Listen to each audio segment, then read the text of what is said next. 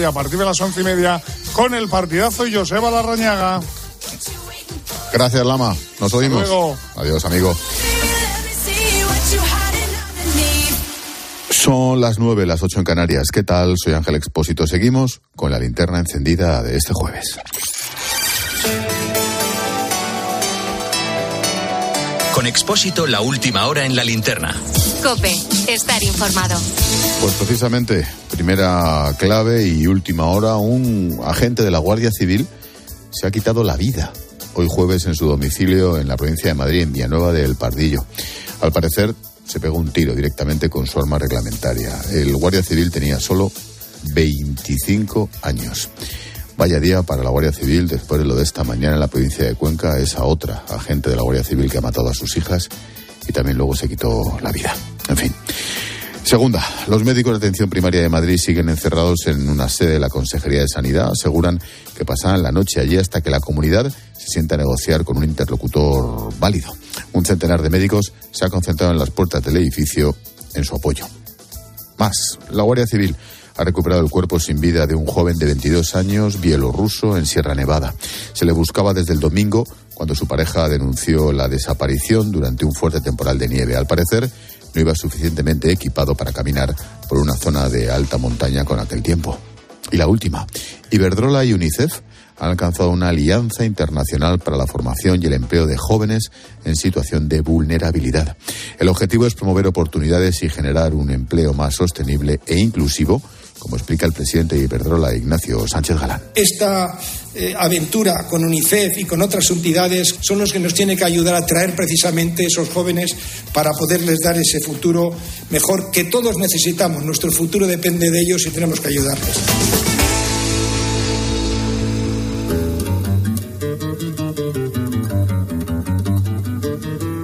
Escuchas la linterna. Con Expósito. COPE. Estar informado.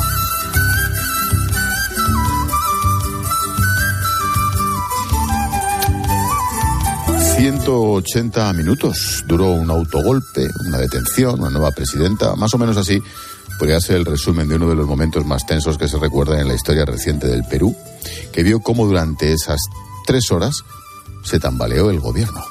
Como en todo buen guión de una película, pues siempre tiene un protagonista. Era Pedro Castillo, que decía esto hace algo más de una semana. Tomamos la decisión de disolver temporalmente el Congreso de la República e instaurar un gobierno de emergencia excepcional, convocar en el más breve plazo a elecciones para un nuevo Congreso a partir de la fecha y hasta que se instaure el nuevo, el nuevo Congreso de la República, se gobernará mediante decretos ley. Se decreta el toque de queda desde las veintidós horas hasta las cuatro horas del día siguiente.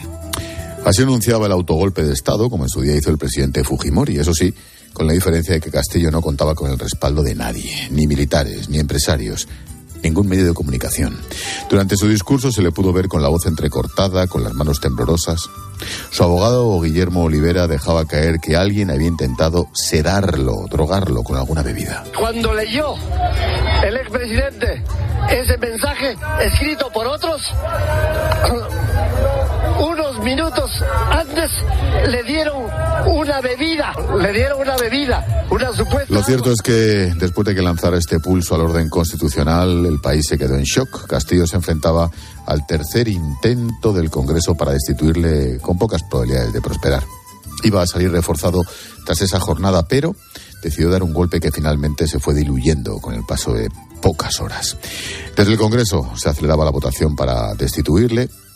En el mismo momento en el que esto sucedía, podíamos ver a varios familiares del ya expresidente abandonando las instalaciones con bolsas y con maletas. Castillo se metía en su coche rumbo a la Embajada de México con la intención de pedir asilo, pero fue detenido y llevado a comisaría. Pasaron los minutos y el país se encontraba sin presidente. Eran cerca de las doce de la mañana en Perú cuando la vicepresidenta, hasta entonces Dina Boluarte, se convertía en la primera presidenta del país. Juro por Dios, por la patria y por todos los peruanos que ejerceré fielmente el cargo de presidenta de la República desde este momento hasta el veintiséis de julio del dos mil veintiséis. Que defenderé la soberanía nacional, la integridad física y moral de la República. Que cumpliré y haré cumplir Perú y que reconoceré la libertad de culto, la formación cultural y moral de los peruanos. Las reacciones políticas no tardaron en llegar. Rápidamente países de todo el mundo hacían pública su opinión. Uno de los primeros fue Estados Unidos, que a través de un comunicado elogiaba la actitud del Perú y se comprometía a trabajar con la nueva presidenta. Desde España también mostraron su apoyo por la normalidad democrática, al menos oficialmente desde el gobierno. Otra cosa es lo que piensa la parte de Podemos. En fin, no todos se han mostrado a favor. Así reaccionaba, por ejemplo, el presidente de México, López Obrador, que no se pierde una, cuando le preguntaban por el asunto. Son varios gobiernos, pero México es México. Y somos libres, y somos independientes, y somos soberanos, y tenemos una tradición de política exterior, y no este, nos gusta el seguidismo. Joder, sin comentarios. Bueno, Castillo permanece en prisión preventiva desde entonces. Esta noche se tomará una decisión definitiva, al parecer. Con esta situación, miles de peruanos se han echado a la calle para protestar por la detención del ya expresidente. Unas concentraciones que pedían la convocatoria de un paro nacional, la liberación de Castillo y la convocatoria de nuevas elecciones.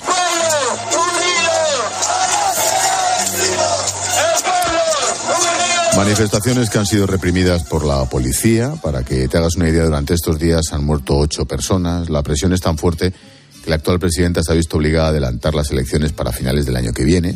Además, con el objetivo de recuperar el orden público en las calles del gobierno, se ha declarado el estado de emergencia para un mes. Así lo anunciaba el ministro de Defensa, Alberto Otarola. La Policía Nacional de Perú mantiene el control del orden interno con el apoyo de las Fuerzas Armadas. Quiero recordar que la declaratoria de estado de emergencia nacional significa la suspensión de los derechos de reunión, de inviolabilidad de domicilio, la libertad de tránsito, la libertad de reunión y la libertad y seguridad personales. ¿Qué está pasando en Perú?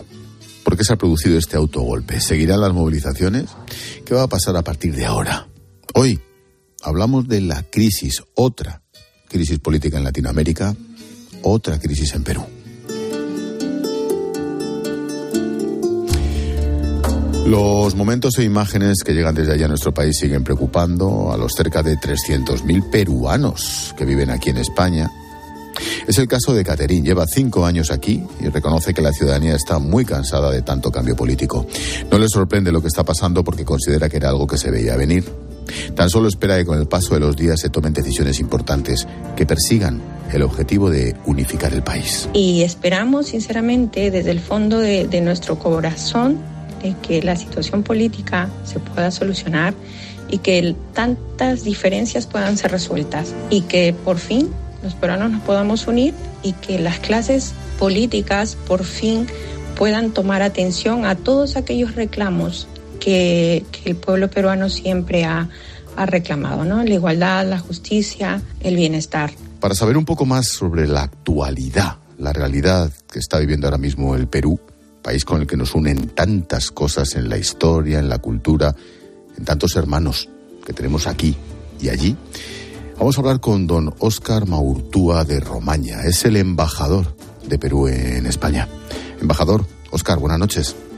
Muy buenas noches.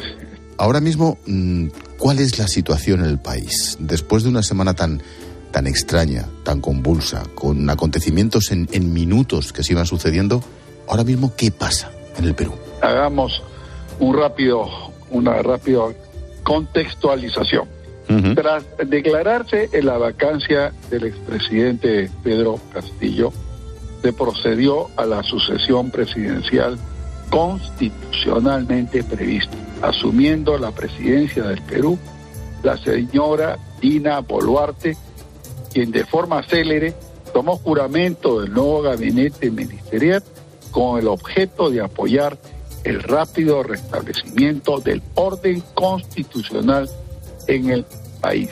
Sin embargo, tras esas primeras setenta y dos horas se han iniciado una serie de protestas, saqueos que no poseen una interpretación única y que pueden verse desde distintos enfoques. En algunos casos esto proviene de manifestaciones de lealtad al expresidente, en otros como la eclosión de sentimientos de frustración. Claro. Frustración contenida por un sector de la población y en otros casos como expresiones de violencia extrema perpetrada por grupos con un afán disruptivo, aunque con mi modesta experiencia puedo señalar que son minoritarios. Uh-huh. Embajador, ¿qué les dice cuando llaman a la embajada, cuando llaman al consulado, tantos miles y miles de peruanos preguntando por el país, por sus familias, muchos peruanos que ya tienen hijos absolutamente españoles como yo, porque ya han nacido aquí? Somos tan hermanos que casi todos ellos tienen familia con un D N I español. ¿Qué se les dice? ¿Hay mucho nervio? ¿Hay mucho miedo? Hay desconcierto, ya.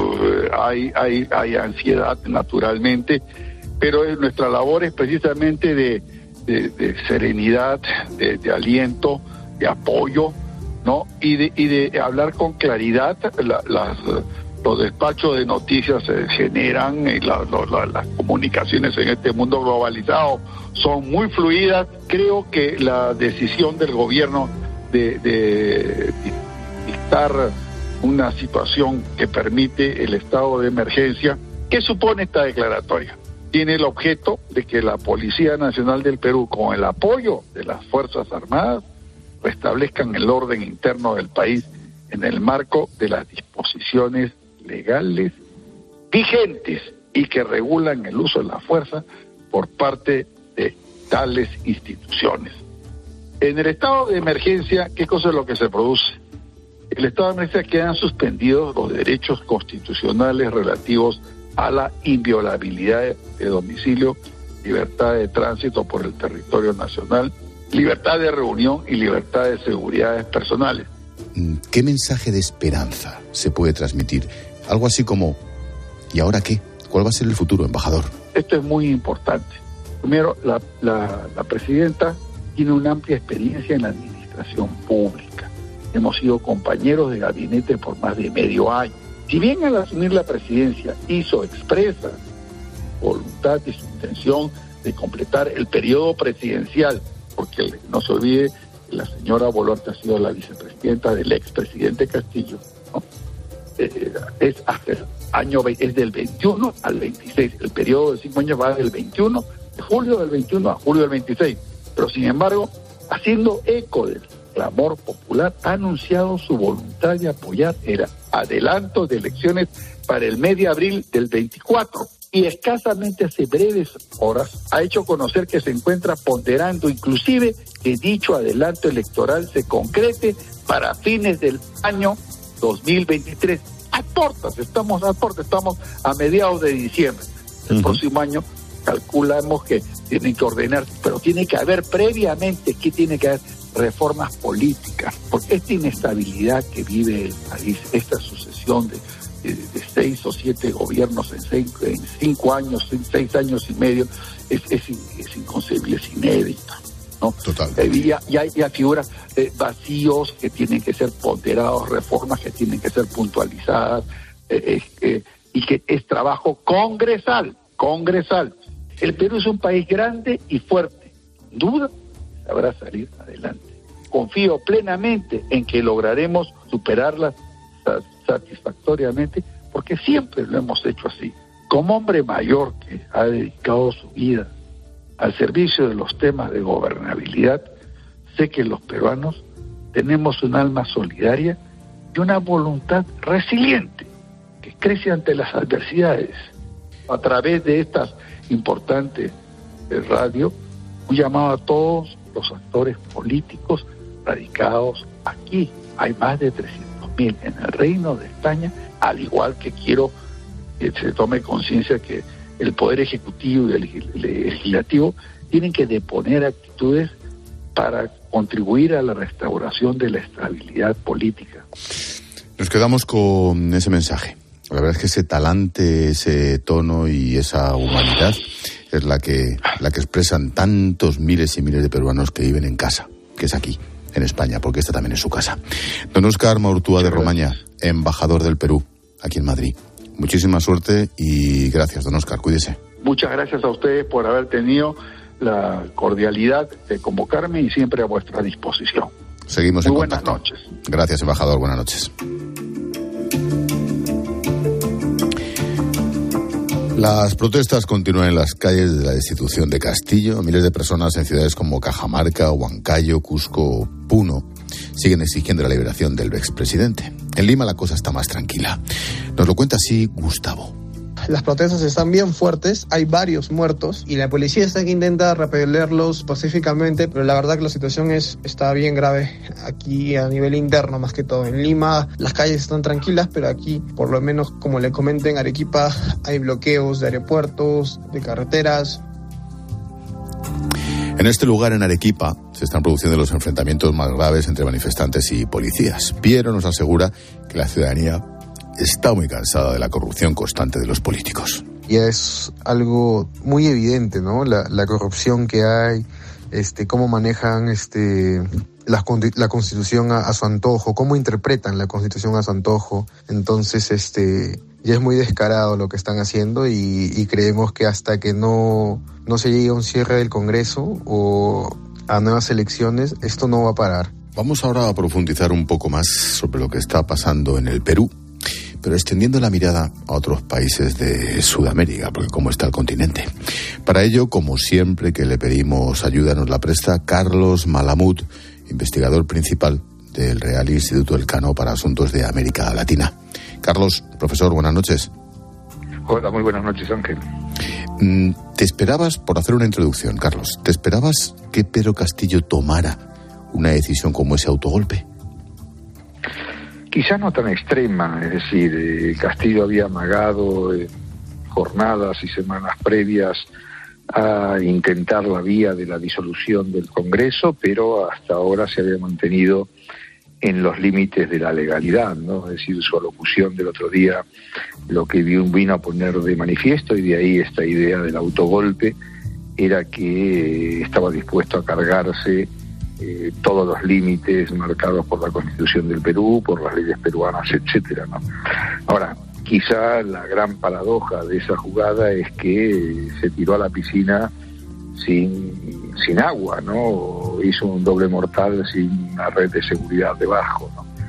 Porque, a diferencia de Fujimori, con el cual de alguna manera se, se compara ese autogolpe en, en el año noventa y dos, en esta ocasión Castillo carecía del respaldo de las Fuerzas Armadas, de la policía, de las élites económicas, de las confederaciones patronales, de lo, inclusive de, de los sindicatos, por no hablar de la prensa.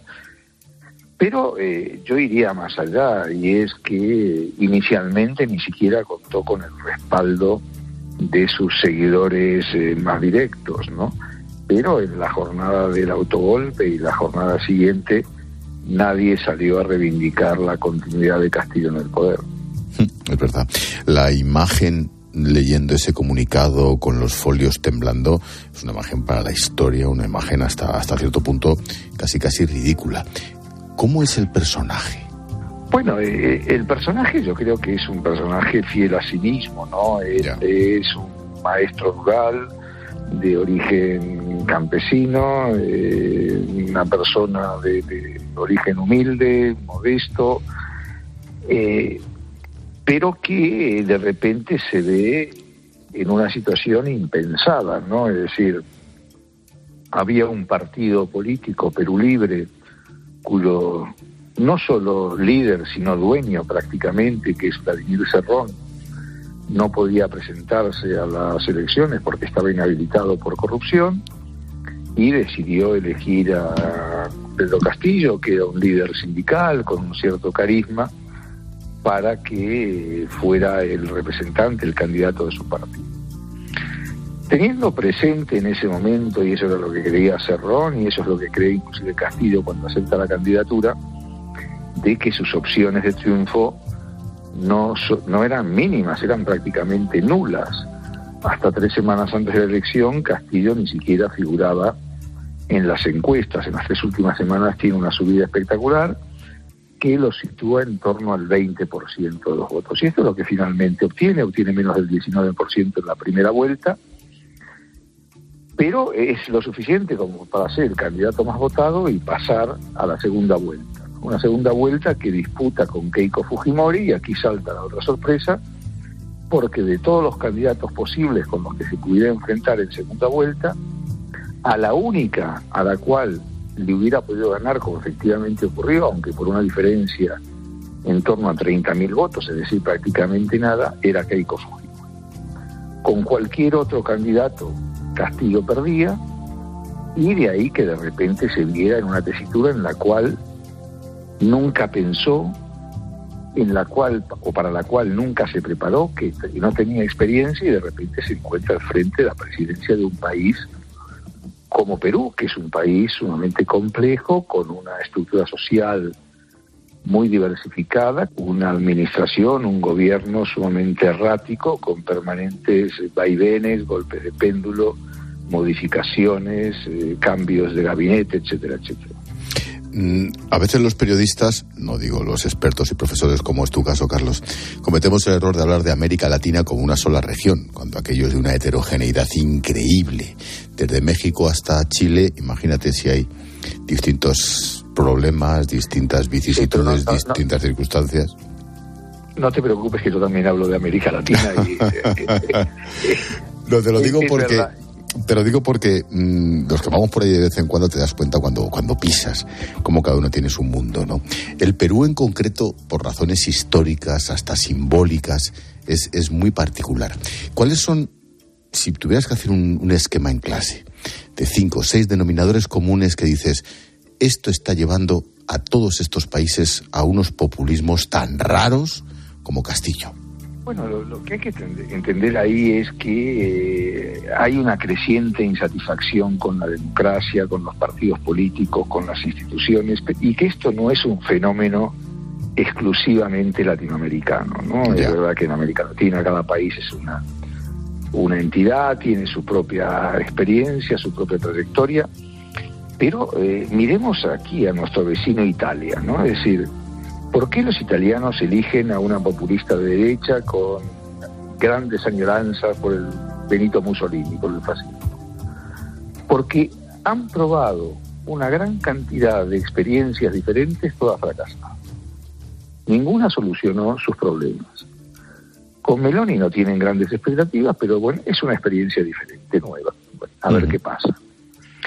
Y, y esto es lo que nos está mostrando, es que eh, no solamente están surgiendo populismos de izquierda, están surgiendo populismos de derecha. El caso de El Salvador, con Nayib Bukele, por ejemplo, es un claro ejemplo de, de esto, ¿no? Sí, o decir, Brasil, Brasil antes de ayer, vamos. Con Brasil con Bolsonaro, eh, en Argentina está emergiendo un líder eh, que se presenta como un ultraliberal, un anarquista liberal, como es Javier Milei, que, que bueno, está viendo cómo sus opciones de llegar a la presidencia del país, si la oposición termina fagocitándose entre sí y llega desunida a, a octubre del año próximo, que es cuando son las elecciones presidenciales, pues está ahí, ¿no? Entonces, lo que hay es un, un rechazo brutal de los oficialismos, los que tienen que gestionar tienen grandes dificultades para cumplir con sus promesas, la gente está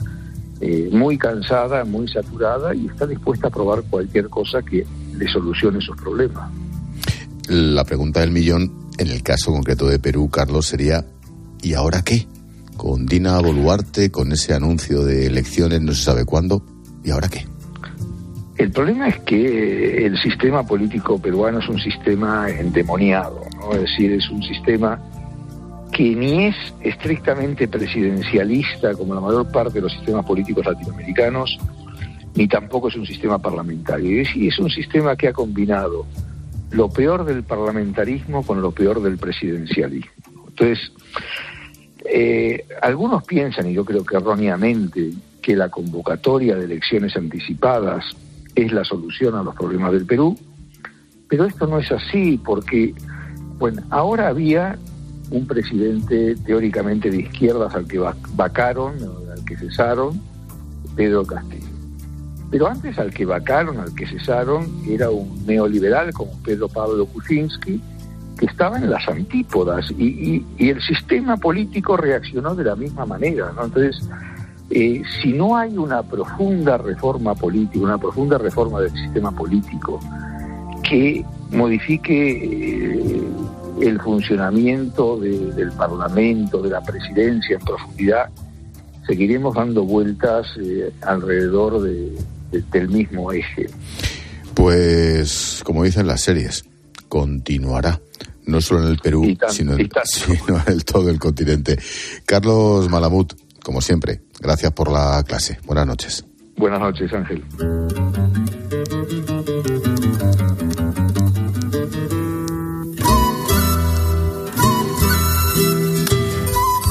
Hemos hablado en nuestro tema del día de la situación del Perú, por tantas razones, por tantos peruanos que viven en España, por, por la propia historia de la región y lo que supuso hace quinientos años esa tierra.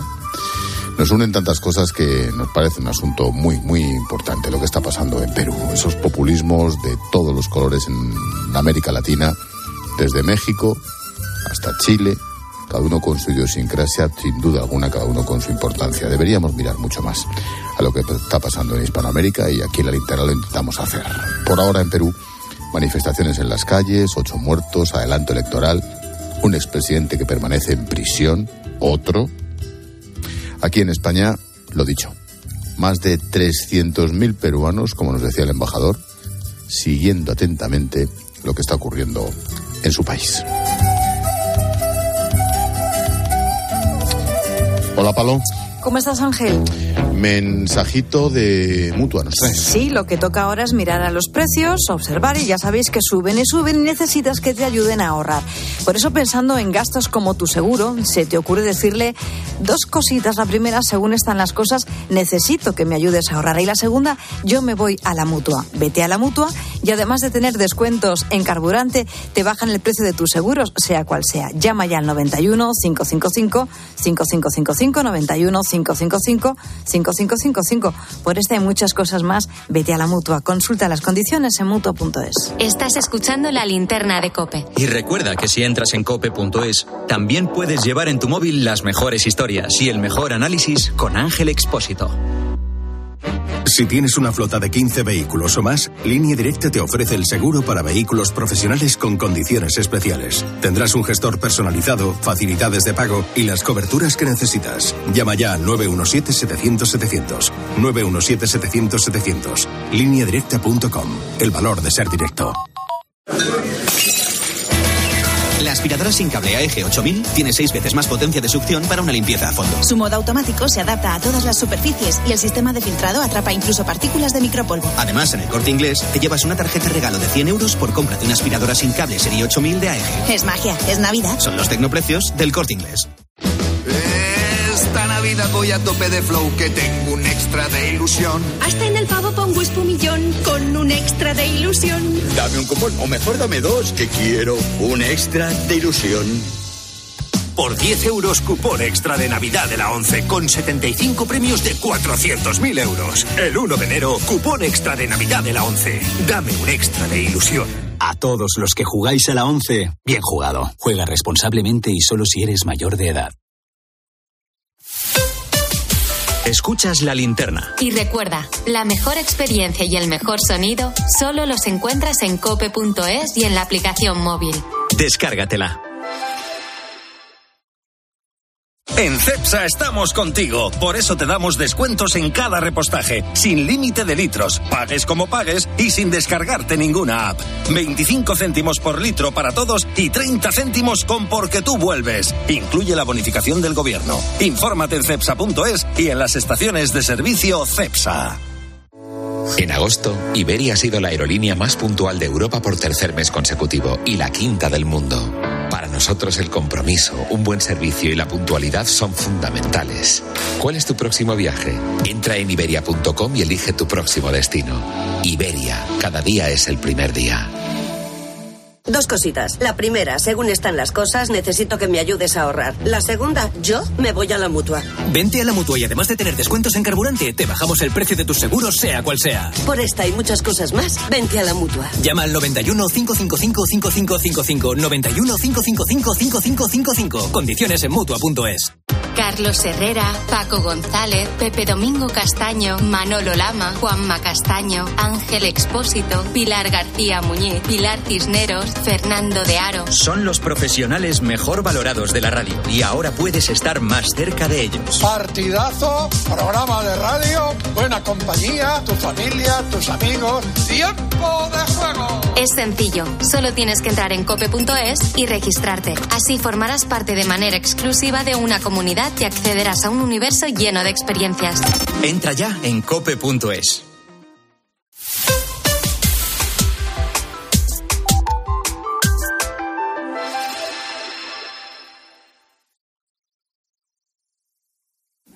Son las nueve y media, ocho y media en Canarias.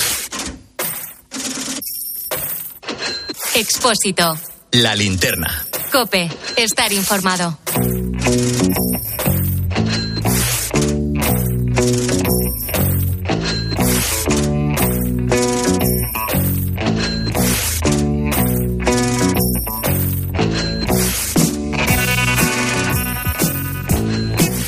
El Banco Central Europeo ha subido los tipos de interés en cincuenta puntos básicos, sin sorpresas. Ahora el precio del dinero es un dos coma cinco por ciento más caro que hace un año. La entidad ha seguido los pasos de la Reserva Federal y del Banco de Inglaterra y ha moderado la subida al medio punto. La presidenta Christine Lagarde ha querido dejar claro que no van a dejar de tomar medidas hasta que baje la inflación de la eurozona. Creemos que los tipos de interés van a seguir subiendo de forma significativa y a un ritmo constante, para alcanzar niveles que sean lo suficientemente restrictivos como para asegurar la vuelta a los niveles del dos por ciento de inflación a medio plazo. Pilar García de la Granja, buenas noches. ¿Qué tal, Ángel? Buenas noches. Lo esperado, ¿no? Donde más, donde más se va a notar claro en las hipotecas. Bueno, en las hipotecas, que para que te hagas una idea, ya lo adelantábamos a las siete y media, ¿no? En ese avance informativo pueden subir hasta tres mil trescientos euros al año, una media entre trescientos sesenta euros, seiscientos euros más al mes. Pero no solo van a subir las hipotecas, Ángel. Los créditos al consumo, ojo al interés de las tarjetas de crédito, los préstamos y las refinanciaciones. La otra noticia del día es la cumbre de jefes de Estado de la Unión Europea. El martes los ministros de Energía no consiguieron ponerse de acuerdo para el tope del gas. Se espera que los líderes avancen algo durante el día de hoy. ¿Qué crees que acabarán haciendo? Bueno, yo creo que van a llegar a un acuerdo de mínimos, porque como hemos explicado muchas veces, veintisiete países con veintisiete sistemas diferentes energéticos, veintisiete regulaciones y sobre todo entendiendo la energía como un bien nacional a, a proteger, es muy complicado que se pongan de acuerdo. Habrá un, habrá una horquilla de mínimos y de máximos y cada país un poco a la carta pues se irá adaptando según el precio del mercado en ese momento. De vuelta a casa, seguimos pendientes de las medidas para topar el precio de los alimentos, si es que se hace. Hoy la vicepresidenta Yolanda Díaz ha amenazado a las distribuidoras con vetar sus dividendos si no acceden a ofrecer una cesta de la compra más barata. Estamos diciendo, aquellas grandes distribuidoras que no accedan voluntariamente a los acuerdos a los que nos referimos, pues lógicamente que, eh, como hicimos en pandemia, eh, no puedan repartir dividendos. Porque es evidente la pregunta que nos tenemos que resolver. De esta crisis, ¿quién gana y quién pierde? No, no, no. Lo, siguiente, pandemia... lo, lo siguiente es lo del expropiarse. O sea, es que esto cada vez es más Venezuela. Bueno, el gobierno puede hacer de todos llegados a este punto, Ángel, pero eh, eso es falso. En pandemia no se suspendieron los dividendos de nadie. De hecho, esta tarde eh, la ministra Montero, la de Hacienda, ha dicho que no se va a hacer, ¿no? Vete tú a saber, pero ella ya ha dicho esta, esta tarde que no se va a hacer. Pero a mí sí que me gustaría explicar muy rápidamente qué consecuencias puede tener esto de suspender los dividendos a cualquier empresa. En este caso hablamos de la distribución. En primer lugar, los dividendos generan confianza en la empresa para para los tenedores de acciones y para la inversión. Los dividendos suponen ahorro de millones de fondos de pensiones, de nuestros pensionistas.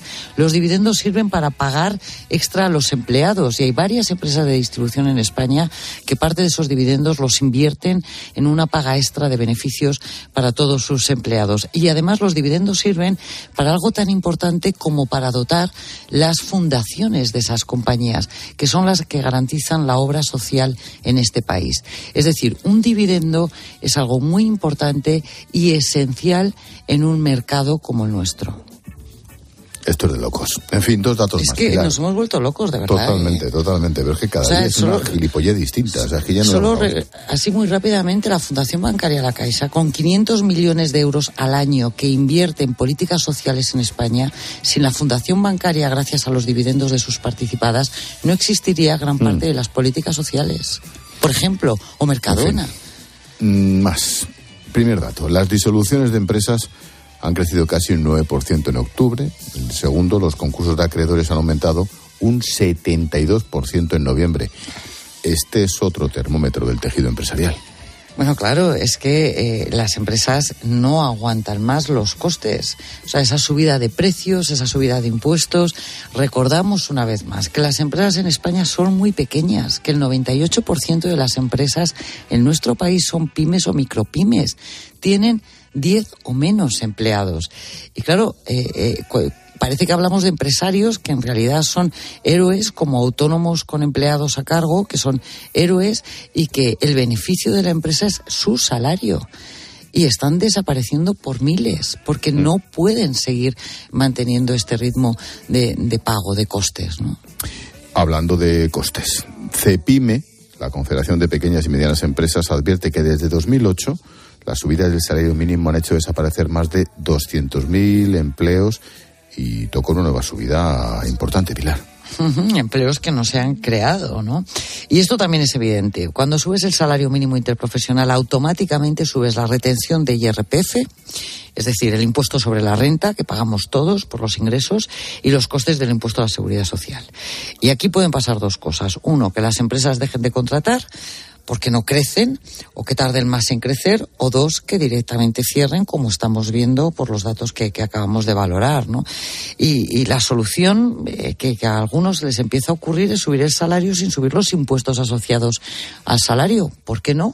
Si ahora puedes hacer una reforma penal por la cual el dinero público malversado ya no es delito, porque no vas a poder subir salarios sin tener que subir los costes asociados al salario, uh-huh. que te recuerdo en España son los terceros más altos de Europa, con salarios muy bajos. Lo llevas clarinete.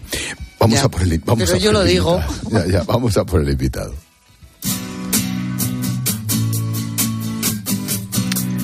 La industria europea del automóvil encadena tres años consecutivos con niveles de producción en mínimos. La pandemia, la crisis de los semiconductores, ahora la subida de precios por la guerra.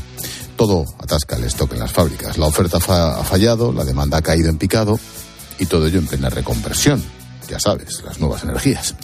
Gerardo Pérez es el presidente de Faconauto, la patronal de concesionarios, y además es presidente de los concesionarios europeos. Gerardo, ¿qué tal? Buenas noches.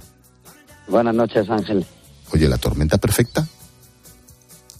Sí, absolutamente. Todo lo que podía impactar en un sector empresarial como el automóvil en España y en Europa ha impactado absolutamente todo. Es decir, desde la pandemia, la crisis de semiconductores, a una inflación galopante que encarece nuestros costes, eh, a una ralentización en la creación de empleo, a un P I B, a un crecimiento del P I B que en España es más débil que en el resto de Europa. Es decir, nos ha tocado todo, pero pero bueno, trabajamos con la misma ilusión de siempre para, para intentar paliar esta situación tan complicada que se nos ha presentado. Pilar. ¿Qué tal, Gerardo? Buenas noches. Qué Hola, alegría saludarte. Noches, Oye, Igualmente. Y está ocurriendo en los mismos, en todos los países de Europa está ocurriendo lo mismo que, que en España, esa falta de piezas, esa acumulación de stock, esa falta de demanda, porque a diferencia de otros países es que nosotros somos fabricantes de automóviles, ¿no? Una potencia. Sí, eh, el impacto efectivamente de la crisis de los semiconductores está afectando a toda Europa. Eh, Europa tiene que replantearse la situación, porque tenemos que recuperar el terreno perdido, la globalización, que bueno, que hubo un momento en que el mantra de la globalización teníamos que hiperglobalizarnos, bueno, y parecía que, oye, que una economía que no se globalizara no tenía futuro. Bueno, pues está demostrado que con algo menos de globalización también seríamos capaces de hacer las cosas. ¿Qué me refiero? A que cuando nosotros tenemos un sector clave en la economía española y europea, como es el automóvil, somos grandes fabricantes y distribuidores de automóviles. Si los semiconductores, que es un componente esencial de los automóviles, se fabrica en otro continente, está claro que estamos poniendo nuestra industria en manos de alguien que incluso en un momento dado puede llegar a ser una competencia importante de la fabricación en Europa, por lo cual ha impactado, ha impactado duramente. El único problema en España que somos el segundo fabricante a nivel europeo después de Alemania más importante, con lo cual, claro, nuestra industria se ha resentido indudablemente más que el resto de países. Si hablamos de puestos de trabajo, ¿cuánto, cuánta gente ocupa y, por lo tanto, cuánta gente está en riesgo? Bueno, en España ocupa dos millones de personas. El diez por ciento de la población activa está relacionada directa o indirectamente con el automóvil. Pero además lo que a nosotros no, nos enorgullece decir que, que el automóvil emplea a mucha gente, pero además con contratos indefinidos y alta cualificación. El espejo donde el resto de sectores deberían mirarse. Lo cual siempre insistimos en que hay que cuidar este sector, en que la reconversión que se está haciendo hay que hacerla muy meditada y muy pausadamente. ¿Para qué? Para intentar defender todos y cada uno de los puestos de trabajo, como nosotros estamos haciendo la distribución en España y en Europa, y como también los fabricantes están intentando hacer. Lo que pasa que en algunos momentos ya es absolutamente imposible conseguirlo. Oye, hablas de esa reconversión meditada. Yo no sé si está siendo muy meditada toda esta eh, transformación de los eh, vehículos de, de gasolina y de gasóleo a, a la electrificación. Eh, yo no sé si va muy rápido, si va muy despacio, si la gente no lo entiende, si hay que prohibir los coches de combustión. ¿Cuál, cuál es tu posición sobre esto? Mi, mi posición es clara y yo intento siempre que se me entienda perfectamente. Yo lo he calificado como un disparate. Es decir, lo que está ocurriendo con la normativa de la Comisión Europea en cuanto a emisiones, un auténtico disparate, además hoy seguido por el gobierno español, en el sentido de que se están estableciendo eh, la misma velocidad para todos los países en una transición que de ninguna de las maneras puede tener la misma velocidad, porque un ciudadano alemán con cuarenta y cinco mil euros de renta per cápita puede permitirse comprar un vehículo electrificado y un ciudadano español pues probablemente no, porque en, en, en Alemania cada seis kilómetros hay un punto de recarga y en España es cada ciento cuarenta. Porque además eh, los datos son eh, duros, pero, pero son los que son. En España el nueve coma dos por ciento de los coches son vehículos electrificados. Y aquí sí me gustaría precisar. Un vehículo electrificado es un vehículo que tiene un enchufe y se carga, ¿vale? Porque en algunos casos el gobierno, el otro día la ministra de Industria, decía que más del cincuenta por ciento de los coches que existen en España son electrificados. No, más del cincuenta por ciento son electrificados o híbridos, pero es que un vehículo híbrido es un vehículo de combustión, con lo cual no podemos claro. eh, penalizarlo y prohibirlo, pero luego contarlo en las estadísticas. En España el nueve coma dos por ciento y en Alemania el veinte por ciento, pero es que hasta, hasta Portugal está más del veinte por ciento. Aquí ha faltado un plan desde el primer momento. Vamos como pollo sin cabeza y que hemos, hemos ido al final a decirle al cliente, oiga, mire usted, yo lo voy a prohibir dentro de poco, dentro realmente dentro de veintiocho años, eh, cuidado, poder circular con un vehículo, con lo cual usted vaya pensando en comprar un coche eléctrico. Pero no se ha puesto la red de infraestructura, no se ha planeado el que esa red de infraestructura tiene que llegar a todo el país. Ahora hay el grave problema de que en las zonas rurales, en la España vaciada, nadie quiere poner un cargador, lógico. Si nadie va a cargar, si en eso, en esas zonas, eh, ¿cómo va a ser un negocio? Con lo cual nosotros le estamos pidiendo al gobierno, oye, que haya un plan de inversión como ha hecho Alemania para que toda España se electrifique a la misma velocidad. Mm, aunque todo esto depende de la demanda, claro, si yo me tengo que comprar un coche, entre las dudas, los miedos, las prohibiciones, más la que está cayendo, ¿cómo esperáis que reaccionemos los consumidores? Bueno, el consumidor el consumidor al final eh, en política vota lo que le da la gana y en este tema compra lo que le da la gana. Es decir, es que en, en algunos casos, Ángel, que pretende por parte de los diferentes gobiernos, oye, este y otros, ¿no?, intentar influir en la mente del consumidor, pero el consumidor al final es autónomo y soberano en sus decisiones. ¿Y hoy qué está diciendo?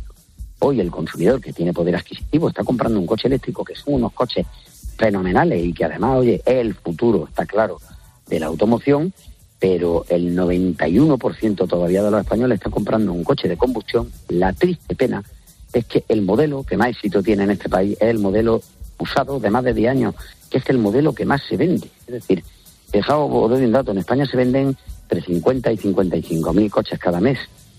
Se venden, se transfieren más de sesenta mil coches de más de diez años. Es decir, el coche de más de diez años en cualquier país con sentido común iría a la chatarra. En este país se está vendiendo porque no hay alternativas suficientes para el consumidor para poder comprar un coche. Porque no hay coches... No, es que yo eso no eh, lo he bueno, entendido. Eh, prefieres, no, ¿no prefieres comprarte un coche nuevo? ¿Por qué no? De, no, de, de, de combustión, que... digo. es que ha ocurrido una cosa, el proceso de electrificación ha tirado de los precios para arriba de una manera muy importante. O sea, lo que está claro es que cuando a la industria se le pide conectividad en los vehículos, seguridad en los vehículos y electrificación, los precios suben, porque es que, es que es lógico, estamos ofreciendo un producto mucho más complejo que el que se ofrece cuando se vende un vehículo de combustión. El consumidor, que está haciendo ante la imposibilidad de comprar un coche electrificado, en muchos casos, estamos hablando de coches que son más caros, y también las dudas que tiene el consumidor de comprarse un vehículo de combustión y hacer una gran inversión, porque en muchas ciudades ya se habla de prohibiciones, está yéndose a comprarse un coche viejo, para, para atravesar un poco este periodo hasta ver qué ocurre. Y ahí es donde está la gran explosión de vehículos viejos que está habiendo en España. Cuidado con las consiguientes emisiones, porque después de toda esta historia que hemos hablado y llevamos mucho tiempo hablando de electrificación, las emisiones en España están subiendo. Es que estamos consiguiendo justo lo contrario cuando estamos hablando de prohibir el vender vehículos de combustión en un país que, cuidado, que insisto, se va a prohibir la circulación de los vehículos de combustión dentro de veintiocho años, con lo cual el consejo que yo le quiero dar al que nos esté escuchando, que compre el coche que le dé la gana, que si puede comprar un coche eléctrico que lo haga, por supuesto, pero que hay magníficos motores de combustión que se fabrican en España y que se van a poder utilizar durante mucho tiempo. Pues estaremos atentos de este sector absolutamente fundamental, el de la automoción en España y en Europa. Gerardo Pérez, presidente de Faconauto y de los concesionarios europeos. Gracias y suerte. Muchísimas gracias a vosotros. Adiós, Gerardo. Beso. Y a esta hora, María Jesús Pérez nos trae el número, el dato del día. María Jesús, ¿qué tal? Buenas noches. Buenas noches, Ángel. setenta y cinco mil es nuestro número de hoy. Y va de viajeros fantasma. El caso es que Renfe ha comenzado a avisar ya a los setenta y cinco mil viajeros que han reservado billetes y luego no viajan. De ahí el calificativo de fantasma. Y les retirará su abono gratuito de media distancia si insisten en esta práctica. La compañía ferroviaria pública da por finalizado así el periodo de gracia que el Ministerio de Transportes dio a estos viajeros tras endurecer las penalizaciones por un mal uso de los abonos. ¿Y cómo será el modus operandi de estas penalizaciones, Ángel? Pues Renfe enviará dos avisos al titular del abono cuando se detecte que ha hecho una reserva sin viajar y sin viajar después, y tampoco anularla con la antelación requerida, que son dos horas. Al tercer uso indebido, la empresa pública avisará de que invalidará el abono en un plazo de siete días. El viajero no podrá recuperar la fianza de veinte euros depositada al adquirir este título, ni tampoco comprar otro bono en un periodo de treinta días. Los avisos se recibirán por mensaje de texto en el teléfono móvil del usuario o por un correo electrónico. Además, Renfe recuerda que, según las nuevas condiciones de uso, se limitan a cuatro viajes diarios de ida o vuelta el número máximo de trayectos que se permite formalizar por abono y se imposibilitará formalizar dos viajes en el mismo sentido hasta que transcurra el triple del tiempo de viaje programado.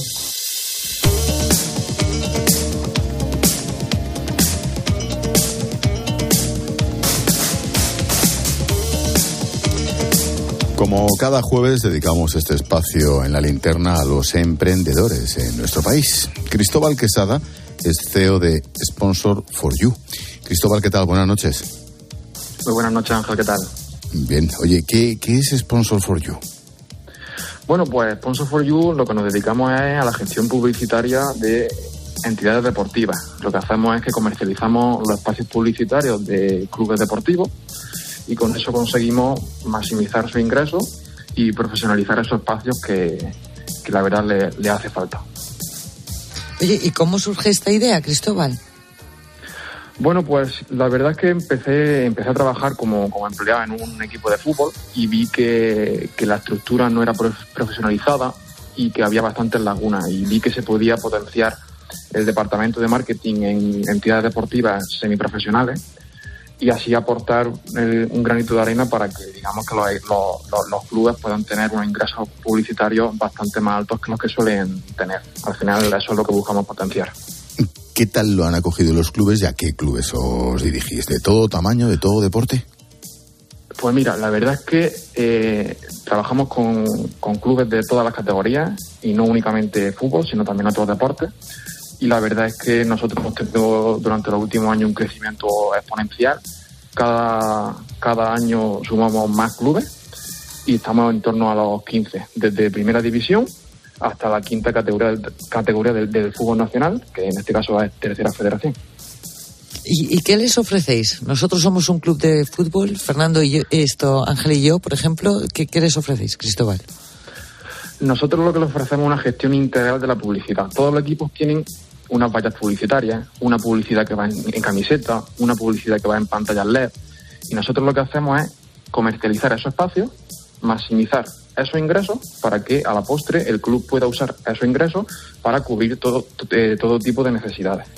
Por otro lado, profesionalizamos esos espacios, usamos colores monocromáticos, hacemos que la publicidad sea elegante y eso atrae a, a más patrocinadores, que al final son los que, digamos, hacen que podamos conseguir los objetivos marcados.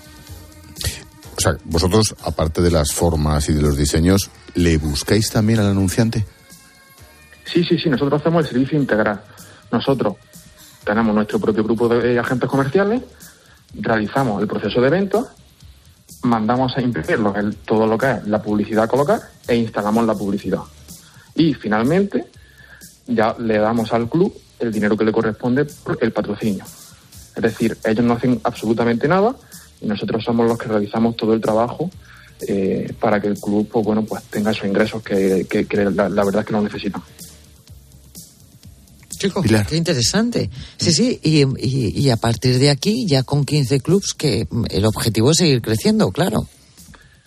Sí, la verdad es que nosotros trabajamos, a todos teletrabajamos, tenemos un sistema en el cual pues estamos bastante digitalizados y el, todo esto se montó con la idea de ser muy escalable. ¿Por qué? Porque al final hay muchísimos clubes, hay más de cuatrocientos clubes semiprofesionales únicamente ligados al fútbol que necesitan de estos servicios.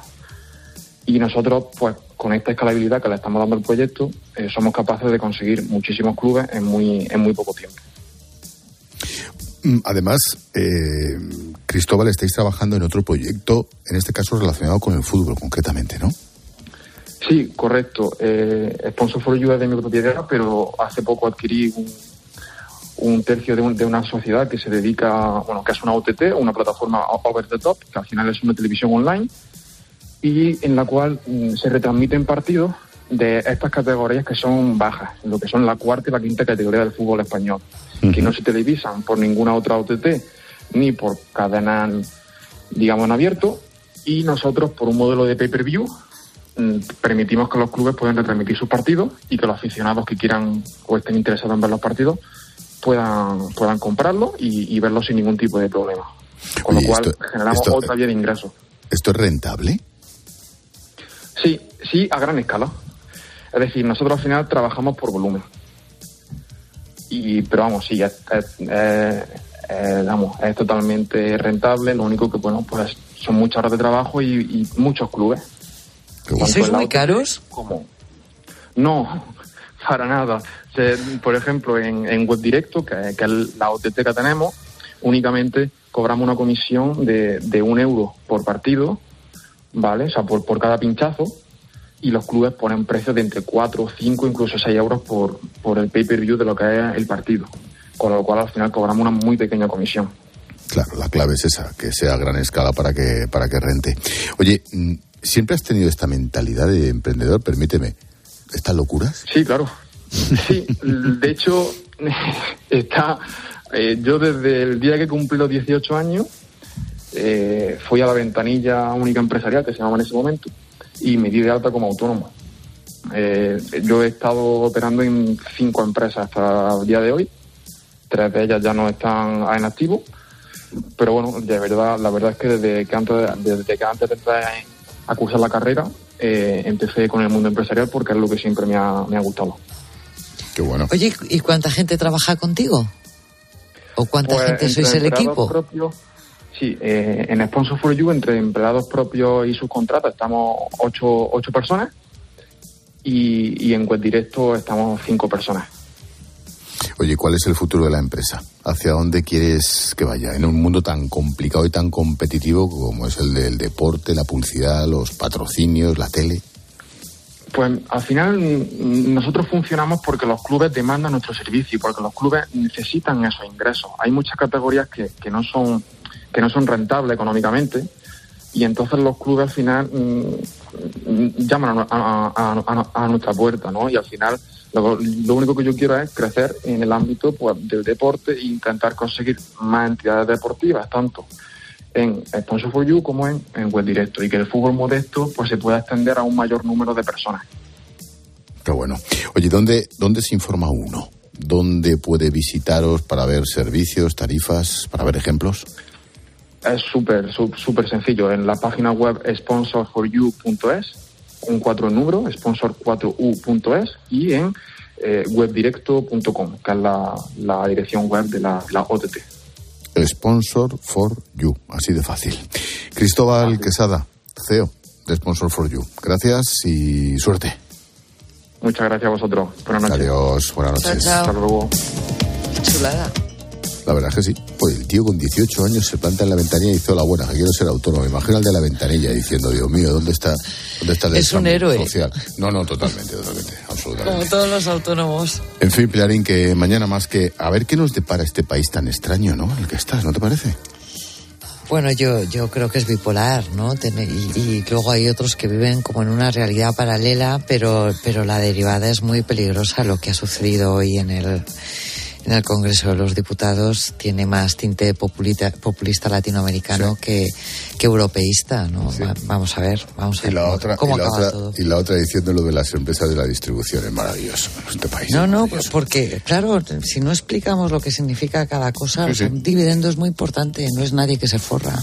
Sí, sí, lo contrario es intervenir la economía y las empresas. Venezuela. Mira, hay, hay democracias illiberales. Sí. ¿Verdad? Hablábamos de Hungría, sí, sí, sí. de Polonia, bueno, pues eso. En fin, lo dicho, mañana más. Pilarín, cuídate, hasta mañana, gracias. Un besito, adiós. Chao, chao. Expósito. La linterna. COPE, estar informado. La reunión familiar, las cenas familiares y... Nacimiento, porque cuando era pequeña nos reuníamos a ponerlo con, con nuestros abuelos y era un momento muy especial, sobre todo la noche del veinticuatro cuando poníamos al niño Jesús en el portal. Lo que no puede faltar en mi Navidad es familia, amigos, celebración, regalos, buena comida, por supuesto, buenos vinos, champán, cava, un coche de viaje en el que siempre esté la radio y, por supuesto, salud. Es lo que nunca debe faltarnos a todos en la Navidad. En el partidazo de COPE, Juanma Castaño vive contigo la alegría de la Navidad. El Corte Inglés. Es magia. Es Navidad. ¡Feliz Navidad!